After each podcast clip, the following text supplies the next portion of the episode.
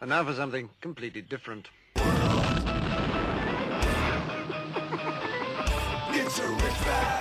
Forget everything you've been told by others before. Get ready for the real deal, the full story, real talk about money, markets, life. Now, it's The Real Investment Show with Lance Roberts, presented by RIA Advisors. And good morning and welcome to the show. And of course, uh, it's Tuesday. Already kind of getting through the week. Technically speaking, of course, as always, we'll get into a little bit of that in the markets today.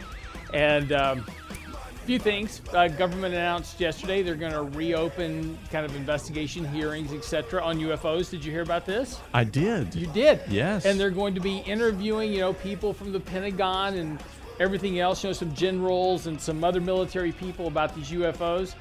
They're going to get Randy Quaid come in. Welcome back, boys. There are a few I suspect might be aliens among us. This could be, could be, in and of itself. Yes. Yes. Best movie ever. They live with Roddy Piper. So yeah. I'm here to chew bubble gum and kick ass, and I'm all out of bubble gum. So.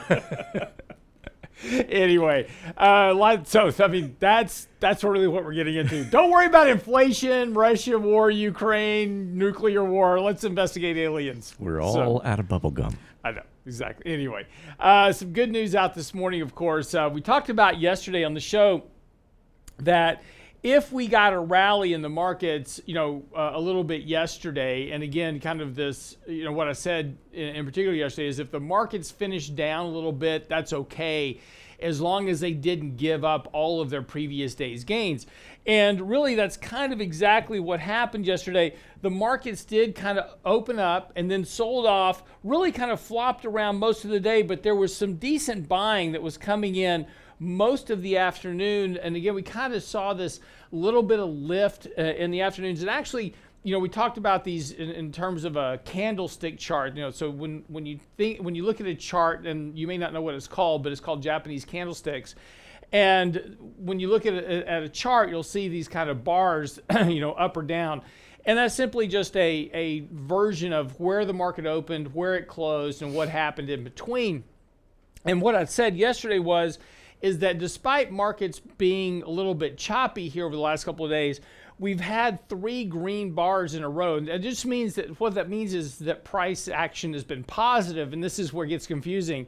Price action has been positive, even though the markets were negative yesterday. So again, it, it's it's a bit confusing. But what we're trying to do here is string together some positive price action that'll help lift the markets here in the short term. Now, this morning, markets are going to open up fairly sharply. The Dow's right now slated to open up a couple hundred points. S&P, Nasdaq will be up about 1% this morning as well. So we're going to kind of get that lift. And as we talked about yesterday, what we need here is this market to rally enough to start to squeeze some of these shorts that we've got out there. There's a lot of people that are short the market, very bearish. And if we can move the markets here a little bit higher, they'll start to cover. That'll provide some additional fuel to the markets, and we'll start to see a little bit more of an advance here over the, over the next few days. And that's that kind of reflexive rally we've been talking about. So we definitely want to use that to try to lift some exposure out of portfolios, rebalance risk, etc. So that's you know that's where we are, and and things are, are kind of starting to firm up here a bit in the markets, and and that's you know, kind of a good news because, uh, you know, the one thing we've had a lot of here lately is just this kind of exacerbated selling. And, you know, last week in particular, it really kind of felt like that capitulatory type selling where people were just like, you know, screw it, I'm out of everything, you know, selling off their Bitcoin and, and all kinds of other stuff. So, you know, it just kind of felt like that moment where investors just kind of gave up on the markets. And, and look, there's some evidence that that still really wasn't capitulation but it had that kind of feeling to it and the way the market was reacting sentiment on in the media uh, you know emails that i'm getting you know from people really had that touch of that kind of just i'm giving up type moment. And that's normally what you see you know kind of near market bottoms. And you, if you take a look at investor positioning and we've gone through these gauges you know with you here recently but investor positioning is extremely negative. Our technical composite indicators are at levels that you know we've only seen at kind of bear market lows. Uh, professional investor sentiment and positioning is also very negative. Now, there's there's one thing here that we'll talk about, which is this idea of cash on the sidelines. There's not.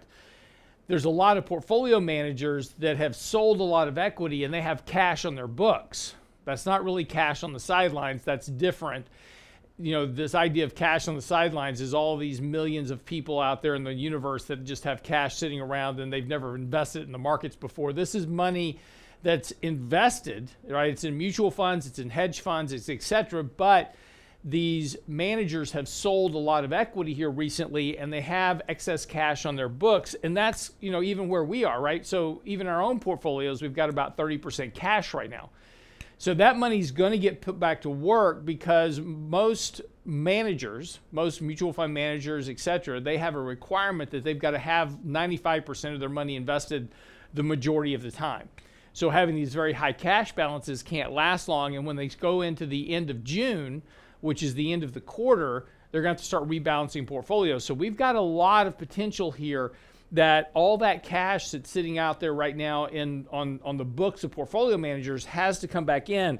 And that could certainly help provide additional lift to the markets as we go into the month of June. You know, plus this has just been a terrible start. This is the worst start to a year for the indexes since like the depression. so it's just been a terrible year so far for the financial markets. Very frustrating. Not surprising at all that investors have been reacting the way they have. But as we've talked about so many times, be careful, you know, letting those emotions get the, the control of you because this is where we tend to make our worst decisions. This is where we tend to give up, sell bottoms, and then markets take off rallying, and then we get really frustrated because now we sold the bottom. And, and this is why we've been really cautious here about you know, talking about taking on, you know, some some additional risk. You know, we've been over the last, you know, two weeks have been just nibbling at some companies, Verizon, United Healthcare, Costco yesterday, just kind of nibbling on some positions. Just things have gotten really beaten up. They're a, a, decent value propositions for us. They were positions we already held in our portfolios that had pulled back a little bit on their weighting, just kind of rebalancing the portfolio a bit. And then on this rally, we're going to reduce some of the higher beta positions in the portfolio. Uh, you know, technology side and, and uh, other areas trim back on some energy now because energy is getting really extended. You know, start rebalancing the portfolio for what we might think the rest of this uh, this year is going to look like. So, again, take advantage of what's going on here, but also don't let this recent market market volatility, which is it's been tough. You know, I'm not I'm not going to lie to you at all. It's been a very it's been tough on me. you know, so this this market this year has aged me by about ten years. Just you know, it's it's something that's you know very challenging to, to work through, but that's where we are. Okay. So, having said that, though, we are back onto a, a very short term money flow buy signal. That's good. That's going to provide some lift here as well. Uh, oversold conditions are starting to improve. That's good. That's starting to show a little bit of buying activity coming into the markets as well. So, again, if we kind of string together this rally today, maybe one more tomorrow, might very well get uh, you know a bit more push here as we start to get those shorts to cover. Now, when we come back from the break, a few things to get into this morning. We're talking a little bit about the Fed in terms of their policy actions and what does that mean for markets and, and what, what they're doing now and what the potential outcomes are going to be. But, but also as we start looking forward to the rest of this year, you know, there's a lot of challenges ahead. We haven't we haven't gotten out of those woods just yet. So we'll be right back after the break. Pick up on the show right here. It's a real investment show. I'm your host, Lance Roberts. See you in, see you in a minute.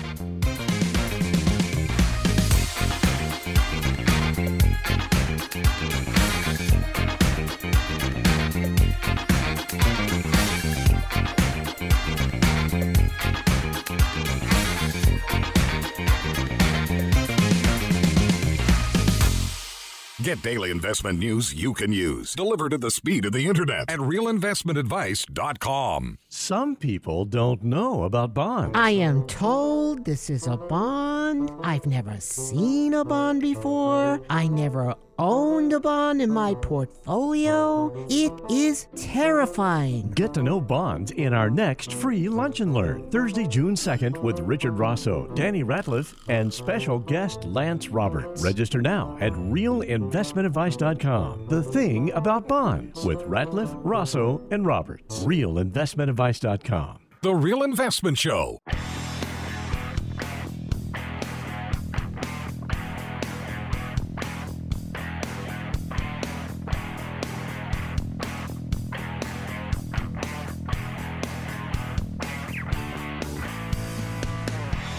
So, good news this morning. Uh, White House is uh, near an agreement to reopen baby food processing. So, Ah, this is good to yeah. get formula back on the shelves. This, there was a warning out just recently, you know, warning mothers don't try to make your own baby formula. This is not a good idea. Just use regular cow's milk, you know, as a substitute if you can't get breast milk, or go to a, you know, go to a medical facility to get, you know, breast milk.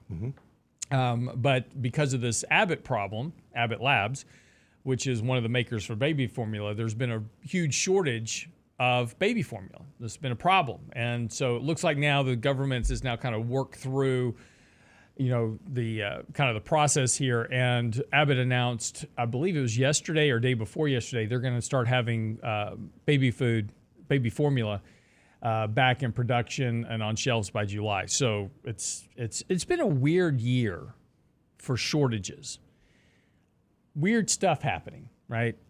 So just you know, you almost kind of wonder what's going on. But it's you know, baby formula shortages have nothing to do with Russia. That's just all there is to it. But it's just been kind of a strange year. We've had all these shortages show up in really kind of strange areas, and you know, it's been putting a lot of challenges on individuals. You know, trying to make ends meet, and this is causing higher prices. And you know, we've talked about the causes of higher prices, and and again, it's just you know it's important these are important things right i mean these the, the, you know this type of activity it, it has various impacts on the economy you take a look at consumer sentiment consumer sentiment is so bad that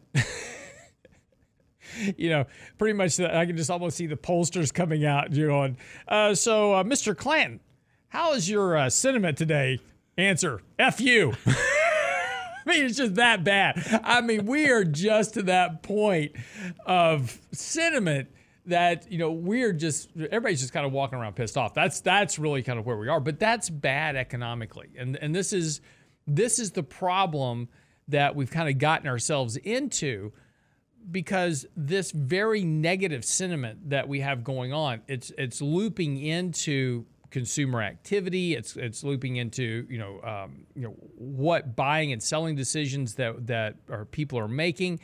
And this is becoming a challenge really from two standpoints you know and we talk about the federal reserve and you know what they're trying to do. They're trying to hike rates. And and, and think about the irony of this right now. The Fed's trying to hike rates in order to slow economic activity. And they're going, hey, we can create a soft landing here in the economy if we hike rates and you know make things more expensive then people will consume less. But in their world you'll still be happy.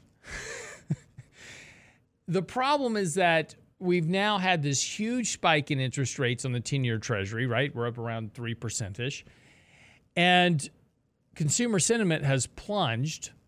People are getting ticked off at this point because they can't afford to make ends meet. There's no more checks coming at this point.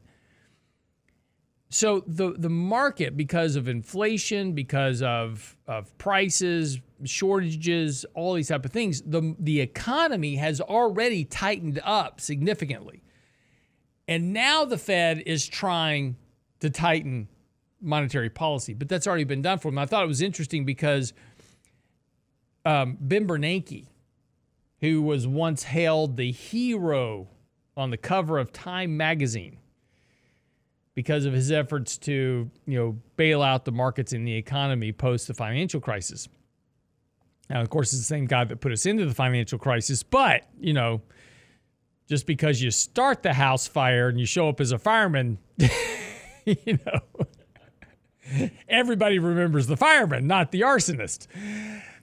But so they were asking Ben Bernanke yesterday. They, they go, you know, what do you think about the Fed and what they're doing here? And he he basically said, he said, look, he's like one of the reasons that they didn't act earlier is because they didn't want to shock the markets. Why? you should have shocked the markets. The markets were running away in terms of just total speculation over the last two years. And sure, the wealth effect is great, right? Markets are running up. People are taking on an excessive amount of risk. We see speculation in just about every form of every asset. And that was the time, right? When you had all that liquidity pumping into the markets, you know, gave people all these $1,500 checks so they could go get on the Robinhood app and start buying stocks. That's when you hike rates because people go, okay, you hiked rates. So what? I've got all this money to invest in stocks are going up. And sure, the market wouldn't have gone up near as much. We wouldn't have had a 26% advance in 2020, right? You know, you just wouldn't have had that. Or 2021, sorry you wouldn't have had that kind of a gain, but you wouldn't have been caught so far behind the curve in terms of monetary policy. And, you know, there's a lot of kind of platforms out there right now that are talking about the Fed needs to raise rates a lot. And, and it's true. The, the Fed is very far behind the curve. The problem for the Fed, though, is that the market has already hiked rates for them and now you're going to try to hike rates and play catch up with the market. Well, all that's going to all that's going to do ultimately is create a sharper slowdown, and that soft landing you were looking for becomes a recession, and things slow down extremely quickly. And uh, look, and this this is why we've been talking about you know we're going to get this rally in the markets and and we're deeply oversold we're going to get a bounce and you need to sell in that bounce because we're not out of the woods yet this the the, the bottom of the market is not yet in. It doesn't mean we have to go a lot lower. We could just keep flopping around these kind of recent lows for the rest of this year, work off a lot of valuation problems, work through whatever. Doesn't mean the markets have to crash, just they usually do. And if you have a recession, which is now becoming more and more likely, there's likely more downside to the market, which is why raising a little bit of cash on this rally that we get will be important. As Ben Bernanke said in the interview, there's a lot of support for the fact that the Fed is tightening now, even though obviously we see the effects in the markets. No kidding. he says, you know, we'll see that the we'll we'll see the effects in house prices, etc. Now, this is important because what he's talking about here is the disinflationary impact of Fed policy. We're all worried about inflation right now. It's like, oh my God, inflation, 8.5%. Yeah, it is it's not going to stay that way. With the Fed hiking rates, with interest rates going up, house prices are going to come down, homeowners equivalent rent will come down, food prices will come down. All that will eventually come down because high prices cure high prices and you're going to have disinflation in in the markets and in the economy. That's just a function of how the math is going to work. And the question becomes whether or not the markets are actually have the markets actually priced that in is would be a better way to say that. And I suspect that a good bit of it has been priced in.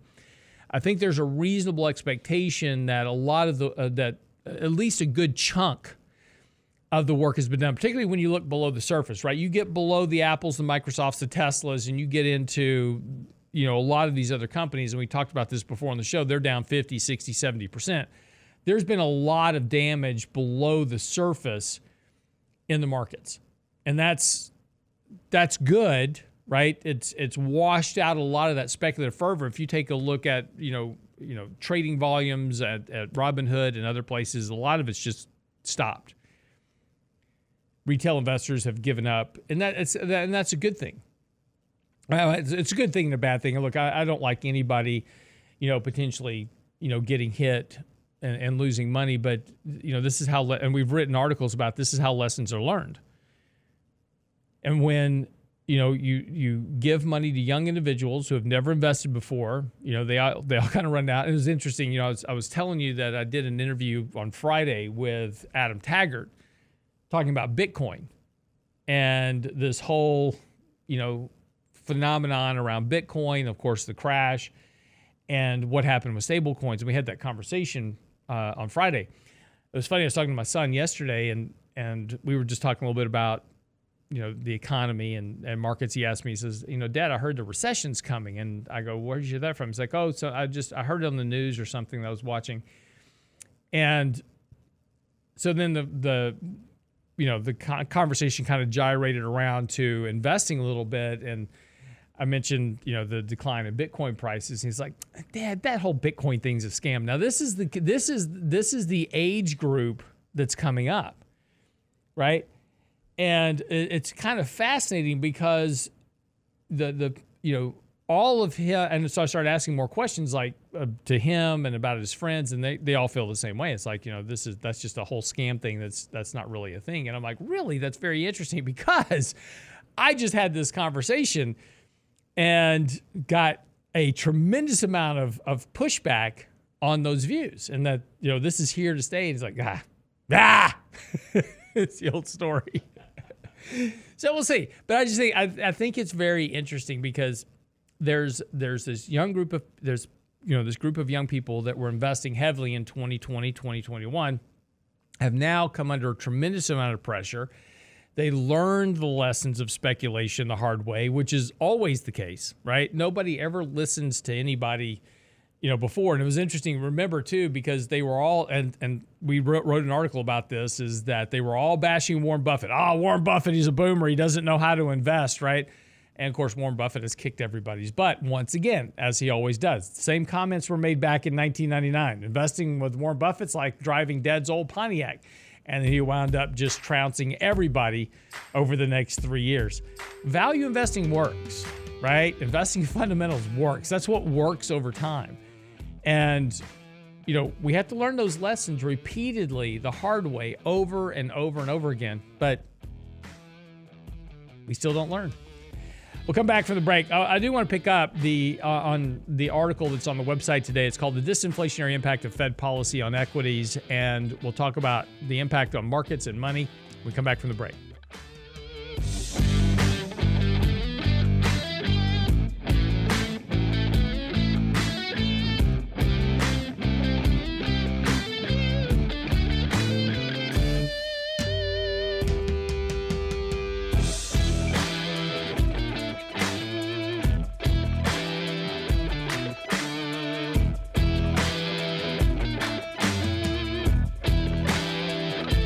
Investment Advice blog. It's required reading for the informed investor. Catch it today at realinvestmentadvice.com. Some people don't know about bonds. I am told this is a bond. I've never seen a bond before. I never owned a bond in my portfolio. It is terrifying. Get to know bonds in our next free Lunch and Learn, Thursday, June 2nd, with Richard Rosso, Danny Ratliff, and special guest Lance Roberts. Register now at realinvestmentadvice.com. The thing about bonds with Ratliff, Rosso, and Roberts. Realinvestmentadvice.com.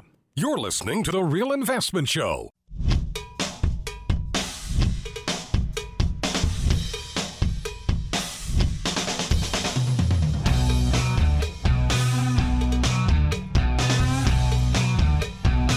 Just for the break, talk a little bit about Ben Bernanke and, of course, his recent interview on CNBC saying that the Fed's behind the curve and they they're behind the curve because they didn't want to shock the markets and they should have shocked the markets. You know, hiking rates a little bit sooner would not have you know created a massive bear market. There was too much liquidity sloshing around, and again, this is always kind of their how they're backwards in what they do. Is that the time that you want to start, you know, putting out the fires when the fire's raging, right? You don't wait for the fire to burn down to embers and then throw water on the fire, right? It's you do it, you know, while it's burning hot. And, and this way, yeah, it tempers the fire a bit initially, but it's not easily extinguished because you have all of that fuel that is driving prices higher. So yeah, again, you know, that they should have done it sooner, but hindsight's 2020, but unfortunately, this is how they do it every time they're always kind of a day late and a dollar short to monetary policy. But I wrote an article today, it's on the website, talking about the disinflationary impact of Fed policy on equities. And, you know, the point here of this article is that when the Fed begins to hike rates, two things happen. One, the economy slows down and generally has almost always without exception, ended in some type of, you know, crash, correction, financial crisis, bear market. One or all three or four of them, right? Just then it's happened every time. And, and the history is clear about this going back, you know, to as far as the Fed's been involved in manip- trying to manipulate markets. And, and when they became more active in trying to manipulate markets, you know, after 1980, the impacts became much more apparent. But you know, this also brings us into the this ongoing. I had this conversation yesterday with a uh, a, a, a nice lady, and she's very concerned about the markets and her money, and you know, it's going to last. You know, make sure that her money's going to last her through the rest of her life. And and sure, it's a big concern right now, right? Because markets are correcting. You know, but it, it's perspective, right? We're down 15 percent, down less than that today. Well, you know, when the market opens up today, we'll be down, you know, 11 percent or so.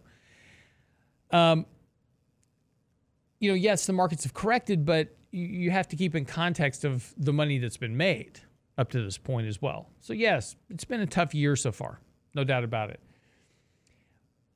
But one of our big concerns is, and this is the kind of misnomer that keeps getting thrown around, is that oh well, you know the Fed, you know they're they're doing all this QE, then that's causing inflation. No, the, the Fed's monetary policy is not creating inflation.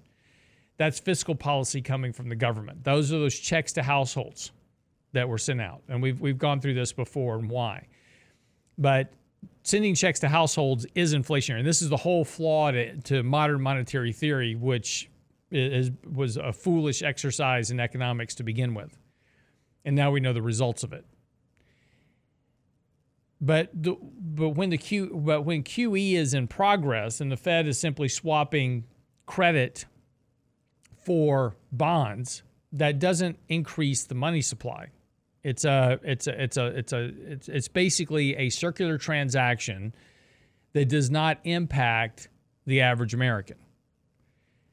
It does fuel asset prices because the excess reserves flow back into the financial markets through the prop desk of the major banks. But outside of that asset price inflation, it doesn't in, inflate the price of food and those other type of things, right?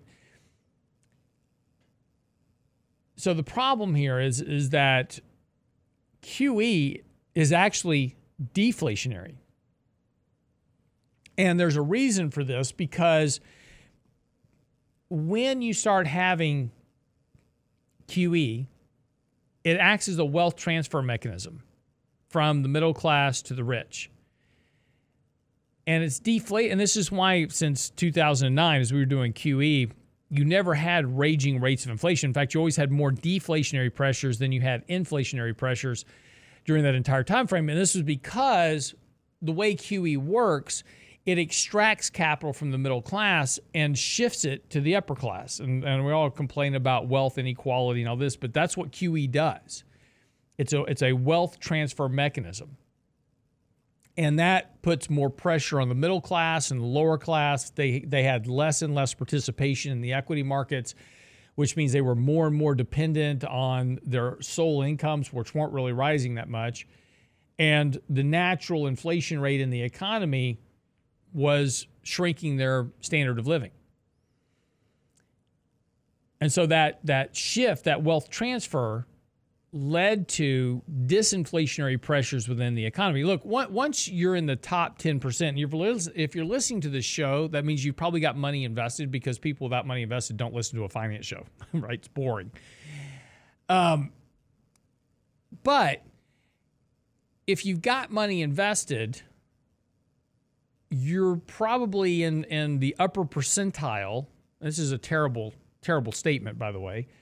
You're probably in the upper percentile of the economy. 90% of the stock market is owned by the top 10% of income earners. Right? So when market prices move up and down, it has very little impact on the bottom 90% of the economy. And look, we can go through. Uh, people go, well, yeah, but what about all the 401k plans? We, we've been through those numbers before. That's it's not what you think it is. 401k plans have been mostly a disaster for the bottom 90% of the economy. And that's why we have such a, a problem with the number of people being prepared for retirement. You know, even after three major bull markets, 80% of Americans can't come up with $500 that tells you a lot about the the problems that we have in terms of in terms of wealth and what's going on. But you know, the the problem with QE is that it, it exacerbates that situation. It looks like QE's working by increasing asset prices, and that should be making everybody wealthier, right? No, it doesn't work that way because 90% of the people own the asset. Sorry, 10% of the people own 90% of the asset that's going up in price because of QE. And that and, and that inflation of asset prices was not just located in the US, it was global. It was everywhere. Central banks globally were inflating asset prices. Now we're reversing that process. And this is why, again, we're talking about hey, use this rally to rebalance risk because now the Fed's going to start extracting that liquidity, at least for the time being, which is going to start impacting equity prices because you're extracting liquidity now from the markets directly. And this is, and, and again, this is kind of what the article goes through today is that no matter how you kind of cut this, the sentiment is so negative, you're going to get a rally, and we should be using those rallies for selling, at least for now. Because we have quantitative tightening going on right now. And as we have quantitative tightening, that is going to put more pressure on markets. And then eventually, when the, the Fed screws everything up again, which they will, it's kind of like that buddy of yours that is always in trouble. Guaranteed, you're going to fix this problem, and there's going to be another one right behind it. Um, but once QT is is done, we'll be back to QE again because that's now the cycle. And look, this this is the same problem we have with government. Uh, you know, following March 2020, we have clear evidence that sending checks to household is not a good way to create economic activity because you wind up with a massive amount of inflation that taxes away all the benefits of those checks to households. But yet, as we talked about yesterday, the first thing politicians are going to do now is go back to sending checks to households. Now that they've discovered that little magic box that gets them votes, it re- they really don't care about your economic equality. They don't really care about your economic health. They care about votes. And as we talked about yesterday, Governor, Governor Gavin Newsom out in California is now going to be sending out checks to households, to Californians, tax rebates, because he needs to get votes. It's coming up for reelection. Why they keep electing him, I have no idea, but they keep doing it. And when we get back into the next recession, guaranteed. Look, and it doesn't matter whether people are conservative or democratic or liberal or right or left or in between or on Mars, doesn't matter. They all want votes, and so they're all going to vote. They're all going to vote for sending checks to households. Oh, we've got to help Americans. We got to get a chicken in every pot. This and, and this whole idea of a chicken in every pot goes back to the 30s, right? Because politicians understand that if they give you something, you will vote for them. Even though what they're giving you is not good for you, you'll vote for it. It's like, oh, you're going to give me something? Okay, great. Wait, when I have inflation and I can't make ends meet, yeah, well, you wanted the free thing. now you got to pay it back. There's no free lunch. But this is why eventually we'll be back to doing QE and as the market declines, you know, when we get to 20%, you're going to get start getting margin calls at 25%. Corporations are going to get in trouble at 30, 35% down. You know, the economy is going to be in a very deep recession, and the Fed is going to be backpedaling as fast as they can to try to stop the decline if it happens. If it happens. All right, quick break. We'll come back. Five things that science says will make you happier. I disagree with all of them. Be right back after the break.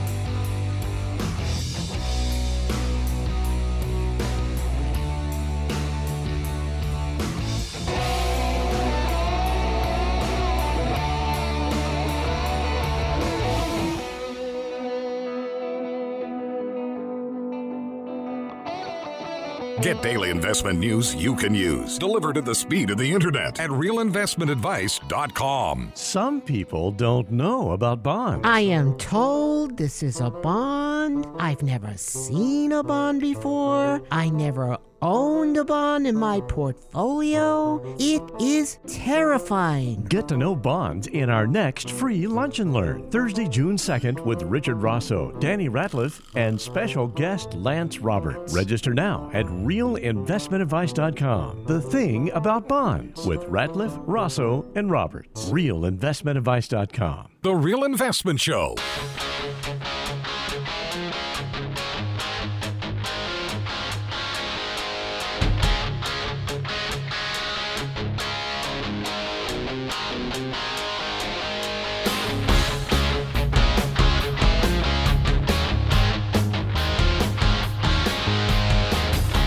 So a uh, survey out. I was joking for the break a bit, but so a survey came out and it says the activities that make people happiest include sex, exercise, and gardening. So I'm sitting there going, exercise does not make me happy. I do it every day and it doesn't make me happy to have to go. Now I feel better afterwards. So I guess I guess in that that that manner, right? That you do. I guess you're happy after you work out, but going to have the workout, not so much fun. Um, but sex is number one. Uh, exercise number two. Gardening was number three, and you know the the premise around gardening was is that you know as you're gardening, you're also creating exercise, and that leads you to have a healthier lifestyle. So there you go, right? Um, but they transitioned this study, and I thought this was interesting. I, I guess the re- if you want to be truly happy, you know, you dress up in exercise gear and have sex in the garden. So Triple Crown. exactly. So you're just completely happy at that point. But there was a New York Times uh, piece, and it says the rich who are not the rich are not who we think they are, and happiness is not what we think it is either. And I did think this was interesting. It said first, rich people, and these are people in the the top, you know, ten percent of the economy.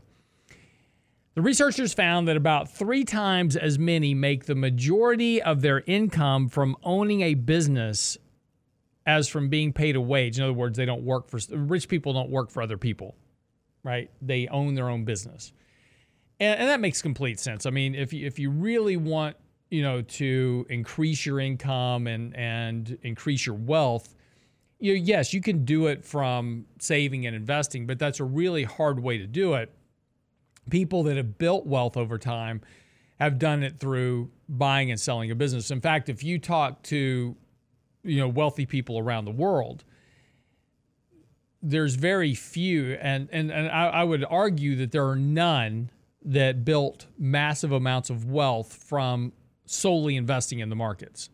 Warren Buffett is you know hugely wealthy from investing in the markets, but he's wealthy from Berkshire Hathaway and managing money for other investors and getting paid for that. So, you know, Ray Dalio, very wealthy, um, you know, managing money for other people. Hedge fund managers, very wealthy, managing money for other people. Their business is what made them their wealth. And most of that wealth is ultimately created by the the selling of that business at some part at some point, right? They, you know, we have a lot of clients that, you know, had a good income in, in life and they were doing well for themselves, but they sold their business and that's where they made a tremendous amount of their wealth when they sold their their successful business. So again, you know, rich people tend to own their business rather than work for other people. Second, rich people tend to own unsexy businesses. Um, this was a study by uh, some statisticians, uh, Luo and Stark, examined which businesses were most likely to fold fastest. The kind that were most likely to go out of business quickly is a record store because nobody, own, nobody owns records anymore. The average record store lasted two and a half years. For comparison, the average dentist office lasts for more than 19 and a half years. Other businesses that fold quickly include toy stores, clothing stores and cosmetic stores, and those range between three and four years. And that's that's really not surprising because again, you know, trend and sexy businesses like a clothing store, and, and you know, I've I've had a lot of acquaintances over the years, and they go, "Oh, I'm going to open up a, you know, a fashion store. I'm going to sell the the latest hot fashions," and they stay in business for about two years because the fashions change, and then everybody goes shop somewhere else, and you just can't keep up. You can't. You might nail it in terms of being the fashion queen for you know this five year period, but then you fall out of fashion because somebody else is going to come along, a hotter designer or whatever, and then people can go shop over there. So that's a very tough business to stay in. But you know, a dull, boring business, people always got to have their their teeth cleaned, right? If you want a guaranteed business, be a mortician. you won't be happy and you'll and you'll have lots of ghosts hanging around, but you'll never run out of you'll business. Never run out of business. Well, you will eventually, but you probably won't be around for that. Point proven. Exactly. Well, I mean, you know, know, have an extinction level event. I was watching too much Armageddon lately. Uh, anyway. And of course, there's plenty of you know there's plenty of unsexy businesses to choose from. But if you look at the people that make a lot of money. And, and, look, you know, we can look at the the few number of people that have made a tremendous amount of wealth on quote unquote sexy businesses, you know, technology businesses, etc. But that's kind of really like, you know, the NFL in a lot of ways. You know, we can see the Twitters and the Facebooks and and those guys, but for every one of those companies, there's been millions of people that have tried to start similar businesses and failed. Right? Those are that's a very small percentage of their business. How on, on but by consequence, you know, if you want to start your own business, you can do that. There's and that's the great thing about capitalism. It's a great thing about America. You can just go out today and you can form an LLC or a C corp, whatever you want, and you can start a business. And you can you can you can build a very very successful business and build a lot of wealth doing that. And it doesn't have to be sexy. It's simply just providing a product or a service that people need. And there's so many of those. And you don't even have to be original. You don't have to sit around and go, I got to come up with an original idea. No, you don't. You just got to build a better mousetrap. You know, you can you can do auto how many auto repair people are out there, right? And you can come along and start your own auto repair shop. You do a better job, you charge a better price, you you provide better service, and you can build a very successful business you know, it's not hard. And that's the great thing about the way capitalism works. And you can build that, but you've got to do something, right? You're going to have to take a risk. You're going to have to put capital at risk and be willing to lose that capital because businesses do fail.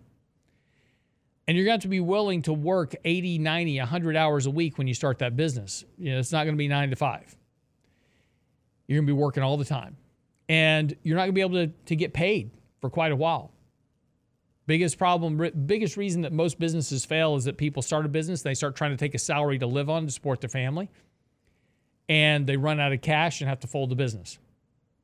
Can't do that.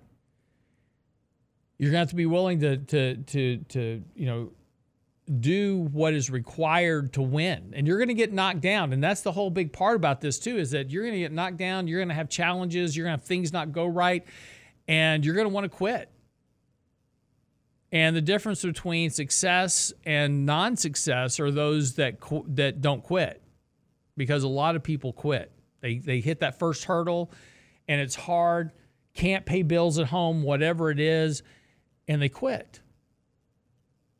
And what what they don't realize is they were just at that point, like just another month or two, and they would have been okay. But that's when it gets the hardest. It gets hardest right at the peak. But that's just all part of of building a business. But you can do it, and you can do it, and you can be very successful at it. But you've got to commit to it. It's like anything, and you've got to be willing to do it every single day, day in, day out. And that's just that's just the part that's just the way that it works. And and you can do it for any business. It doesn't have to be sexy, doesn't have to be cool, it doesn't have to be hip. It's just got to be a business that people need and that people want. I mean, I, I've, I've, I've, I have clients. I know people that have the most unsexy, dull, boring businesses on the planet, and they do very, very well for themselves. And that's okay. There's nothing wrong with that. Because once you have that part figured out, the rest of it becomes fairly easy. And as you grow the business and as it becomes more successful and generates more income, then you can start hiring more people to take some of the workload off of you. But you've got to be careful. It's always about free cash flow. Do you have cash flow or don't you? Do you have an ability to weather a downturn? Those type of things.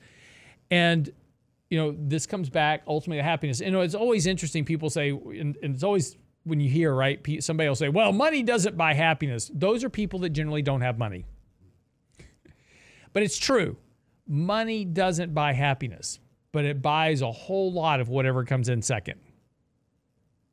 And it when you, you know, and when you talk about divorce rates and unhappiness, what are the two reasons for divorces? Right? Finances and infidelity.